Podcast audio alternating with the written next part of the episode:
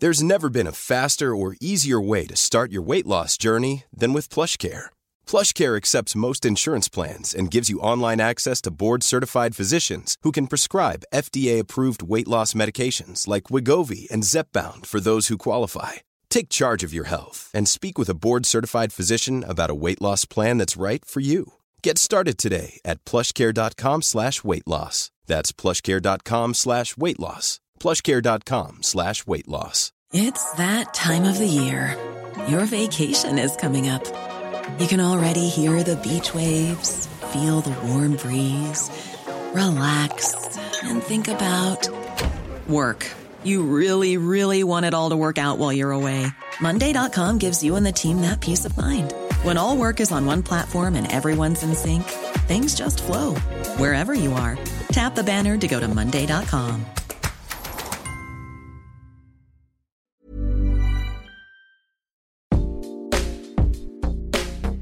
Welcome to the Vice Magazine podcast, your definitive guide to enlightening information.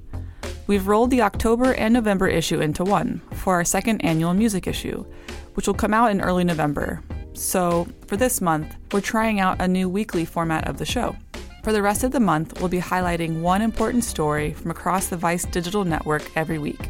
First up, Vice.com's news editor, Matt Taylor, interviews Wilbert Cooper, a senior editor for the site and longtime contributor to Vice magazine. They discuss a recent story Wilbert wrote exploring the ways black men in America grapple with race and toxic masculinity.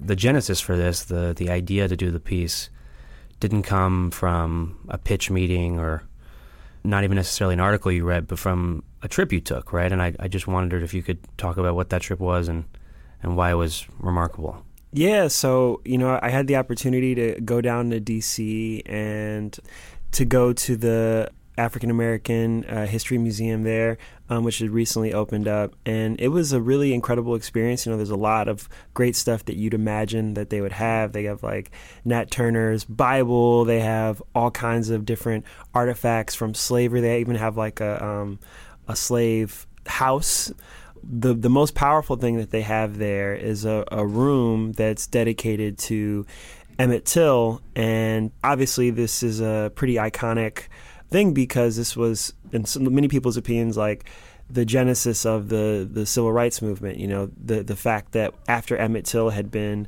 murdered, his his mother decided to have an open casket so that the world could see um, what two white men did to her son for pretty much no no good reason. That's an incredible detail that after his murder, it wasn't just like the press suddenly elevated him as this symbol of Southern racial terrorism or the civil rights movement, but his mother actually took a deliberate step. Whether she knew it would be that historically resonant or not, it's hard to say, but she really wanted the world to, to see what happened to him.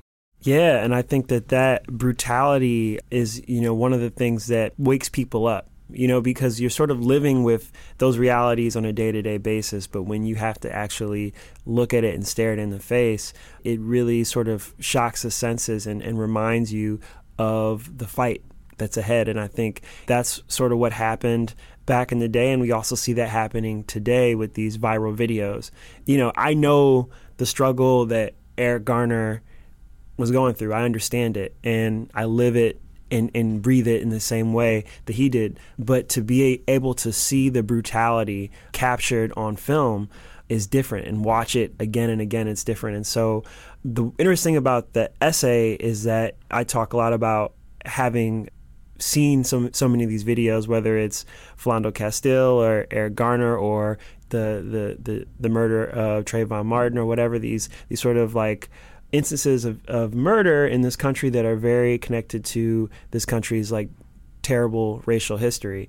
But I never let myself sort of emote over those things or or, um, really process those things beyond just my like indignation as as a journalist and, and as a sort of intellectualized black man. Uh, but when I went to see that coffin and um, you know really sort of think about this long history of of oppression and of violence that is in this country and the brutality that existed from back in the day all the way up until now, um, I was sort of like filled with emotion and I expressed it right there in front of that coffin. I started to cry, and it was a really crazy thing for me because I don't cry very much at all or often. And I definitely don't cry in public.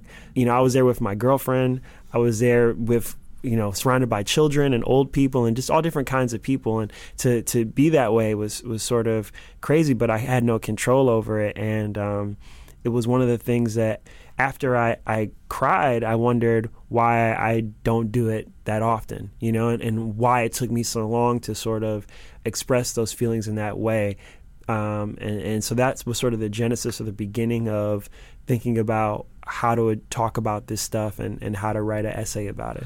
Was your girlfriend surprised? I mean, had she ever seen yeah, you cry before? No, no, no, yeah, no. She was, she was, she was really surprised um, by it, when you don't express those feelings, they come out in, in different ways. So these murders, this reality of racial oppression that exists within in this country is something that I was still processing all the time and thinking about yeah. all the time. I just was expressing it in, in different ways and I think it manifested itself in a lot of anger and maybe some like more self-destructive behavior, um, especially like in my early 20s that was related to some of this stuff, but because I wasn't able to feel or express it, I was doing kind of crazy crazy stuff as a result of it.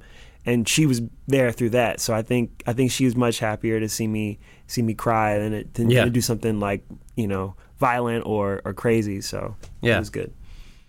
And I think, as as you say in the essay, a lot of American men are sort of socialized into a culture American men of, of, of all races, you might say, where there are certain expectations or ideals of masculinity and how men behave and, and shouldn't behave.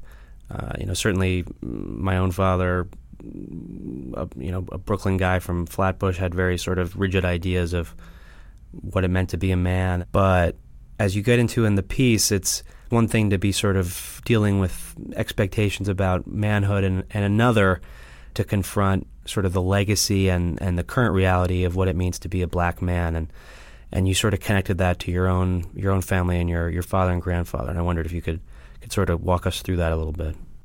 Um, I think you know when you want to talk about masculinity for Black people in the piece, I sort of take it all the way back to the plantation, right? So there's this element there where it's like you have black men who are enslaved, they have no they have no freedom, they have no rights, and you have white men sort of at the top of, of the pecking order.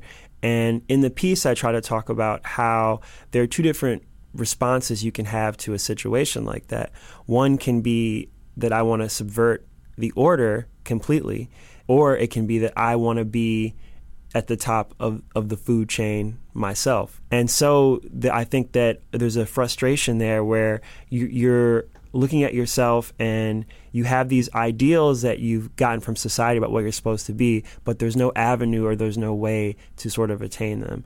And I think, like, even looking at my dad, you know, he's a person who grew up um, in an environment where not a lot of people went to college. Some some of his friends he grew up with are in prison, you know, and he made a decision at a certain point in his life that he wanted to have all those things that people have that have power. He wanted to be able to have money, security, uh, be able to take care of his family, and ha- have a certain amount of respect and, and wield power within his community. And that meant becoming a police officer. That was the route for him to take. And of course, it's a complicated sort of bargain because being a police officer means being part of a system that was initially created to oppress black people and, and you know has that in its in its very roots. So it's so complicated and and then there's that other layer that I'm sort of grappling with as an individual where I'm saying well I don't want that. I don't want to wield power over other people or or or be part of some kind of destructive system that's like the other the other layer. And so yeah. like navigating between those things is is a complicated thing for for individuals. And is uh, for black men I think is just it's a minefield that we go through. And I think this generation is especially trying to interrogate those issues. I think that's why it's it's so impressive that you kind of walk the reader through it so sort of artfully because it's so complicated. And the tension that you've been getting at, I think, as you point out in the piece, also has to do with just the historical legacy of slavery and, and racial terrorism in the South, right? That there was a desire on one hand in parts of the black community to sort of steel themselves and steel their children against the, uh, threats of all kinds. Absolutely. Um, and you talk about that with your grandfather and, and how your father was raised. But on the flip side of that, if you present to the world as tough or defiant or independent in certain ways, you can fit into those tropes that our culture has erected of thuggish or dangerous black men. Mm-hmm. And so you found yourself, as you say in the piece, constantly struggling throughout your childhood and even into your 20s to sort of negotiate that divide. Yeah, it's it's definitely interesting when you think about the idea of like steeling yourself to be able to face um, the challenges that exist within within the world, you know, and that's a burden um, that I think is, you know, unique to people of color, where they have to sort of be prepared for these this extra shit that could happen, you know, and it could happen to you or happen to your family, and you have to be extra hard to be able to face so many of the challenges that are going to come your way. And there's a definitely a thought process there where it's like well you need to be hard you need to be tough because the world is going to be tough It's not like this is just based on something that happened mm-hmm. 50, 100, 200 years ago. I mean, you refer to Dylann Roof in, in your piece and the modern manifestation of racial terrorism, police shootings that happen every year. And this is very much a, a, a present day problem and not just some legacy. Even if you talk about the legacy and how it was erected, it's not like this is just some nostalgic masculinity that doesn't have some basis in, in the here and now. And I think that's, as you point out in the piece, why it's so hard to deal with it. Is that these problems are still so fresh. Yeah, absolutely. I mean, we're definitely still dealing with, you know, that sort of systemic institutional racism. And I think, you know, you can look at issues of masculinity when you look at the way that um, law enforcement and people interact with each other. You know, there's that power dynamic when you get pulled over by a police officer and you know maybe they ask you to get out of your car or they search you or they pat you down or they you know that that whole experience can be emasculating you know it can it can take away your I- ideas of what you hold on to as as as your manhood One thing I wanted to ask about is the reaction to the piece because a lot of the piece is about African American culture, your family, mm-hmm. the men in your family, the relationships that the men you know have with women, your own relationship with your own girlfriend, mm-hmm. and overcoming all of that, overcoming the legacy of steeling yourself against the world. right So I wondered, did you get any hostile or sort of skeptical reactions from men you know? No, I mean it's been interesting. Um, I think a lot of people have been super supportive of the piece. It's funny. It's one of the pieces that I've written that I've had the most outreach from. So I've never written a piece where people told me that they cried when they read it, but I've gotten that numerous times from people of all different races, and I've gotten long emails from from uh, young black men who are my peers who are like, "This is my life." You know what I'm saying? You wrote something that really speaks to all my experiences and put it down on the page, and and I tried to put myself into it and really be open, um, so that people could see themselves in it as well, and you know know that there's a lot of honesty there. And um, i hope it's a topic that i can you know revisit again and again because i'm learning. You know like the, the the thing that happened to me when i was at the museum when i started to cry that was a new experience for me. And since then i've had to think and recalibrate a lot of what i think about this stuff you know to, to sort of grow and be a better person. As i continue on the path to becoming my own person because that's that's what it is really right? Like it's like dispelling notions of what people think you should be and be who you are. So as I get closer to being who I want to be as opposed to what the world thinks I'm supposed to be, I hope I have more opportunities to like share that and write and write about it. Um, and I think that probably writing about it will push me further along that path. What did your parents say? Your mother, but also your father, who's who's in who's in the essay, you know, a little more than your mother. Yeah, I, I think my dad was really into it because I think that a lot of this stuff is are things that he has felt through the years. You know, like in the piece I talk about the evolution of masculinity. So from my grandfather to my dad to myself.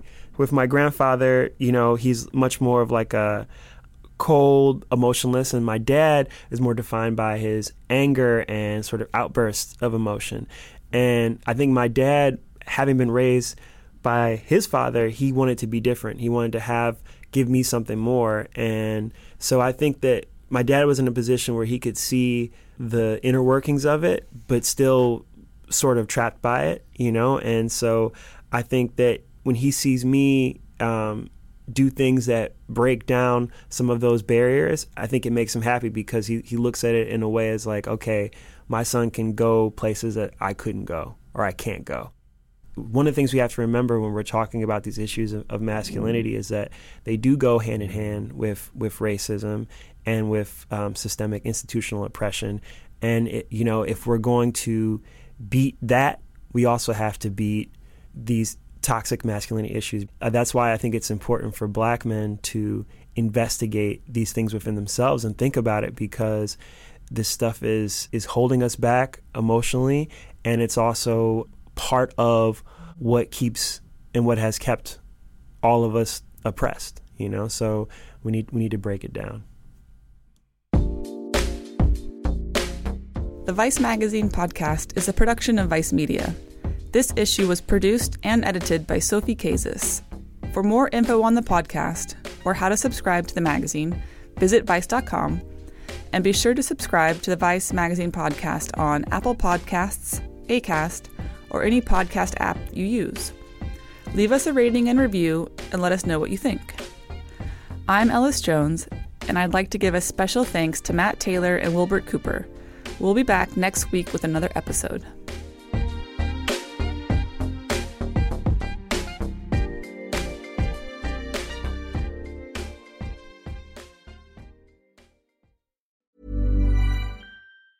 Planning for your next trip?